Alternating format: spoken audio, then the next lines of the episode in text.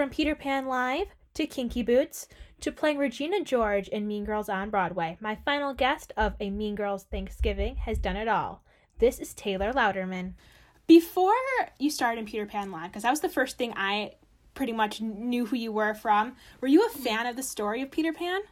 Yeah, oh my gosh, of course. And I had done it in high school, actually. I'd played Wendy uh, at like a community theater production, so I knew the show well and just loved it. How did you find your inner Wendy? Oh my gosh.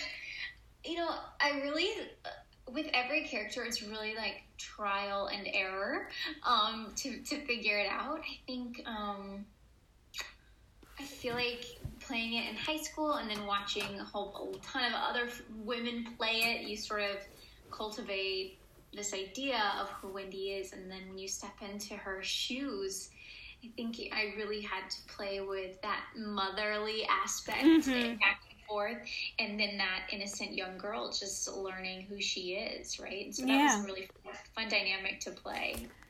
Uh, what was it like playing such an iconic character? Because the character of Wendy Darling is an absolute icon in the world of just musicals and war- and just the world. Yeah. Um, uh, you know, the expectations are always the scariest part of whatever it is conquering Peter Pan or Regina George. Mm-hmm. Um, so as soon as I sort of free myself of that pressure, then it's really about playing. And like I said, trial and error. And um, I think those expectations can be crippling if you don't. Oh, if, for if sure. The best of you, you know. Mm-hmm. Uh, but ultimately, so much fun. Going into it, did you sort of feel like a broad? Did it feel like a Broadway production kind of for you because it was live? Yeah, in a lot of ways, it felt like a Broadway production in terms of you know the scale of the show and um, just it was going into televisions across America, so like a ton of people are going to see it, and it was had a huge budget and all that. Um, it didn't feel like a Broadway show after the first month of rehearsals. We rehearsed for a month in a rehearsal room, mm-hmm. like premieres and that, just like we do for a Broadway show. And then um, the second month was out in Long Island this aviation warehouse um, that they had turned into the soundstage. That's so cool. It was cool, uh, but that that that second month of rehearsals was really for us learning the space and for the cameras to rehearse because mm-hmm. those cameras we were sort of in the round in a sense, so mm-hmm. the cameras had to really get their choreography down. Yeah. Uh, what did you learn about the process of being on TV uh, while you were working on this project? Um, I guess one thing that I, that I I love about TV is you only have to do it one time. Mm-hmm. Um, but that's also the thing I hate about TV. Yeah. Because um, one of my favorite things about theater is just um, that relationship with the audience, and so each night I get to sort of do a science experiment mm-hmm. and see what's working what's not and just change very small control aspects to learn what the audience really likes best uh, and when you do it when you do tv or film you don't get that you really have to trust the people that are there with you right then and there and and your own instincts mm-hmm. so. would you ever want to do another live production like a like a different show live or one and yeah. done of course I would. Um, it's definitely more nerves involved than anything I've ever done. Oh yeah. It'd be okay if that doesn't cross my path again, but um, it was ultimately more fun than it was nerve wracking. I saw it for the first time in quarantine when they had that like encore presentation of it. I don't know why I didn't watch it when it first aired, but I saw it for the first time. I loved it. Oh, good. Thank you. I loved it. I thought it was adorable. Aw, thanks. Um, what did you know? So moving on from Peter Pan Live, let's talk Bring It On. So, what did you know about Bring It On prior to working on the musical? Did you see the movies or anything like that? Were you a fan? Yeah, of course. I, I loved all those 90s sort of bubblegum movies. So, um, big fan. Uh, I don't think I had seen like every movie of, of the Bring It On franchise, but I, I knew the first few and uh, was really into it. But the, the musical doesn't really follow. Actually, it follows like the fourth one, the Hayden Panettiere one, more than anything. Yeah. So, uh, yeah, it was it was a blast. That was a dream come true. Uh, did you find it easier playing the character of Campbell Davis on Broadway easier since you already did it on tour?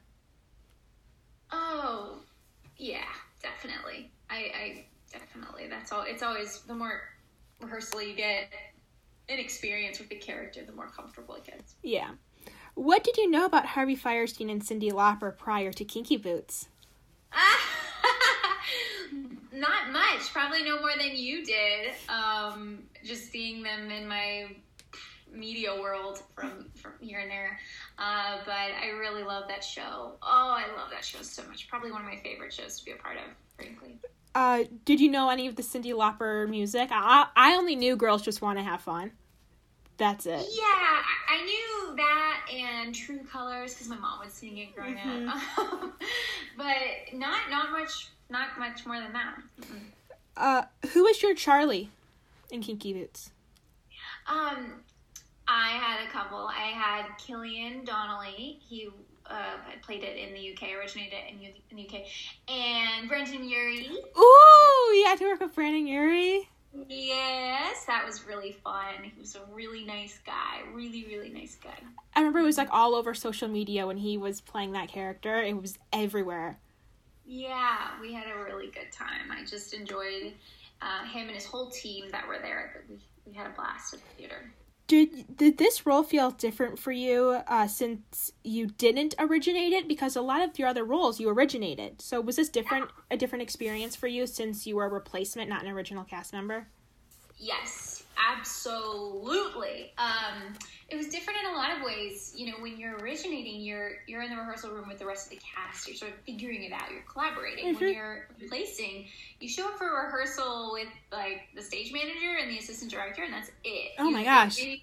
One or two rehearsals with um, cast members, so not a ton. Yeah. Um, but uh, also just less pressure, I think, because the show was already uh, it already won awards. They already knew it was gonna work, so they they knew like to tell me, here's what you do to make it work. Yeah. And, and so that was less pressure in a sense, which was kind of nice to just show up and do the. Job. Oh yeah. in what ways did you prep into the character of Regina George? Like when you first were getting into the hang of, okay, I'm gonna play like the meanest mean girl in the world.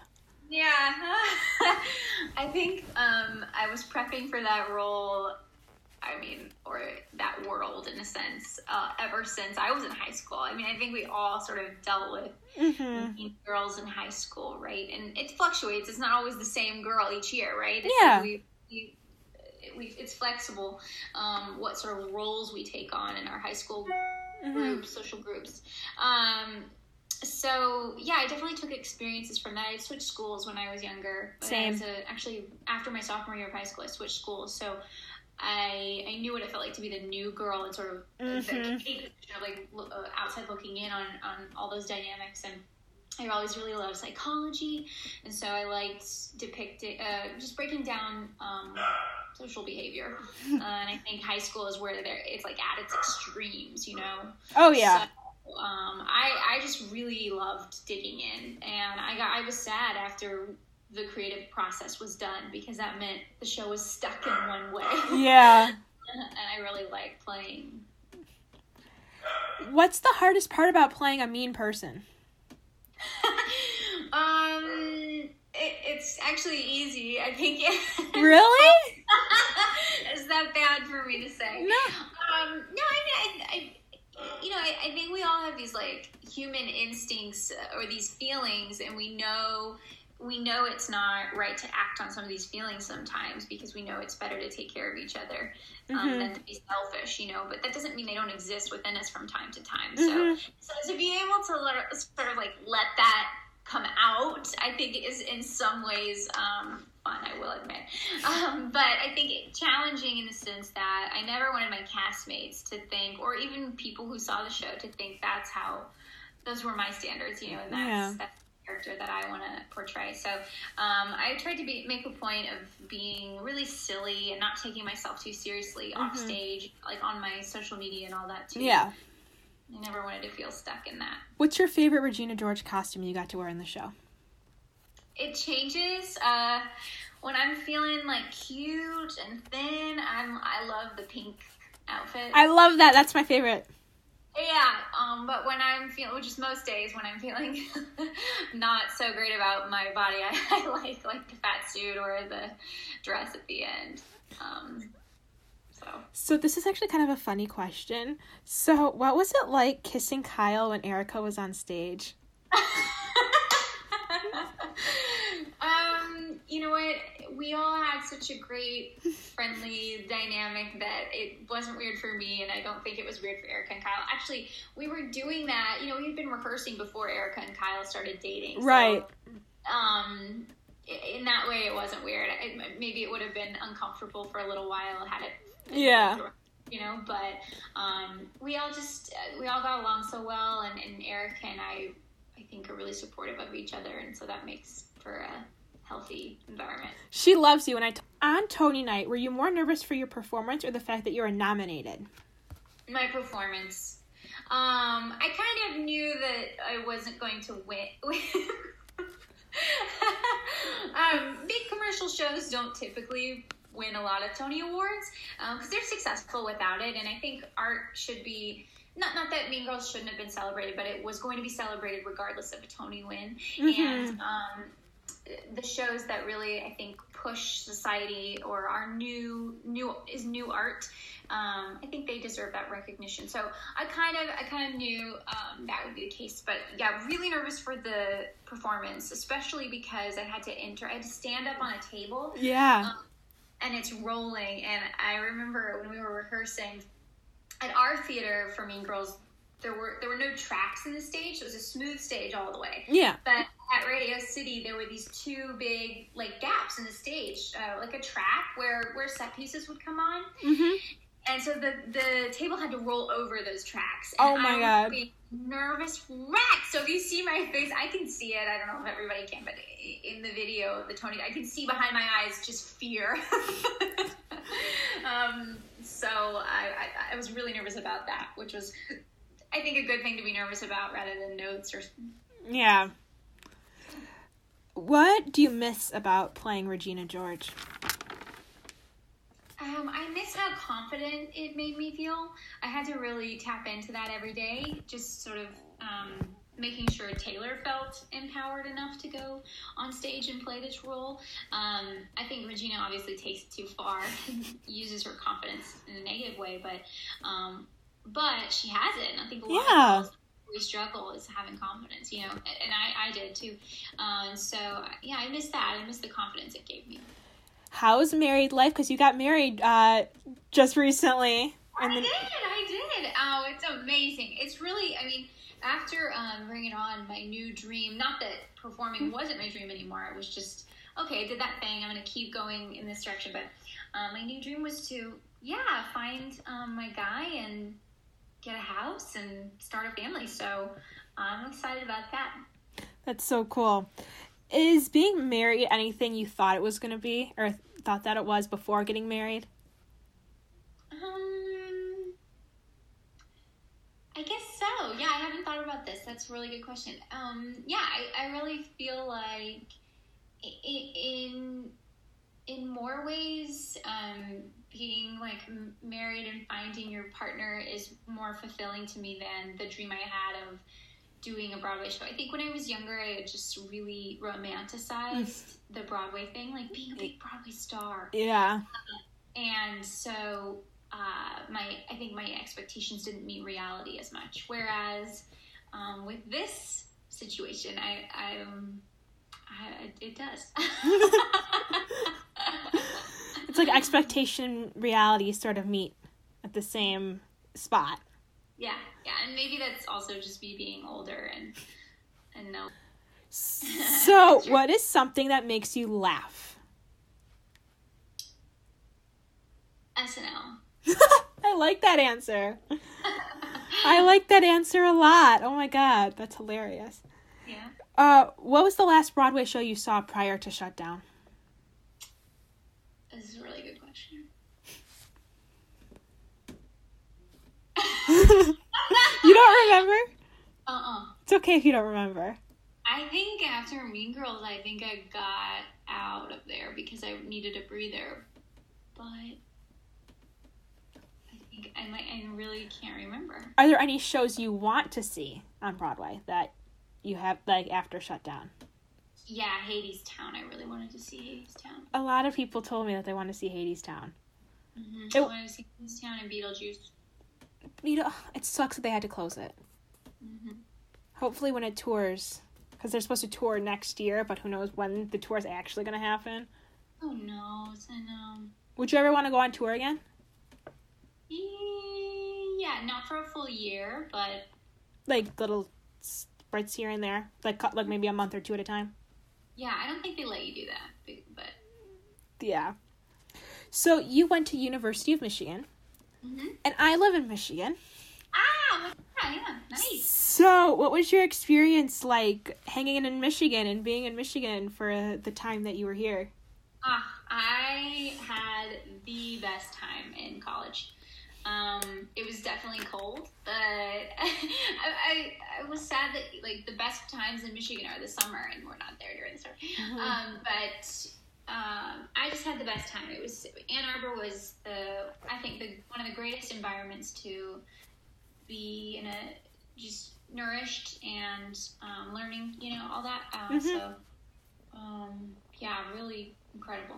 Wouldn't change it. Do you have any favorites, uh, like Ann Arbor spots that you liked going and hanging out at when you lived here? Um, well, Zingerman's is some is a place I always stop by. Yeah. Um, and I, I lived near the Jimmy John's on Central Campus. It was like North Central Campus, not North Campus, but Central, but North. and um, I always, when I was walking home, could smell the bread. That's awesome. being made, and um, I don't know. That just has such fond memories. And then the Starbucks over there by Sava's. I wonder if Sava's is still there. Erica um, said Sava's. Erica said she loves Sava's. Yeah, yeah. Um, we all lived over there by that, so we were always frequenting that spot. But I would always go study at that Starbucks, and that was so comforting in the cold weather. Mm-hmm. There's something about going to Starbucks in the wintertime that makes it feel just yeah, yeah. Yeah, that's like, like, have you? Where's did you ever hit up a Pizza House when you were? Oh, for sure, I did. One time I went on a date there, and I got deep dish pizza. And my date, it was like the first date too, I think. And I was wearing a white sweater, and my date um served me my pizza, but he lifted it because the cheese was the cheese. You know this. Yeah, the cheese is always like that there. Yeah. He lifted the pizza up to get the cheese strings to stop or whatever, and it's it fell on my plate and it splattered all over the red sauce went all over my white sweater. oh my god! so oh. that's my memory of there. oh my god, that's like my that's probably where I have to hit every time I go out. I don't go there that often, but that's when that's like my one of my favorite places when I'm over there. That and I. Nice. So, what's a fun fact that not a lot of people know about you? Oh my gosh, I'm kind of an open book, so I don't know. Um, I guess I'm not that much of a theater nerd. Really? What do you think you're more? I just love learning. Mm-hmm. So I'm. I don't know. I, I just I don't like. Like I remember in college, I had some classmates who like knew the answer to every single trivia question that theater. And like, just, like like Jeopardy. Yes. Yeah. Um, and I just did not. I didn't do well in that class. I did fine, but um, um, yeah, I would say that.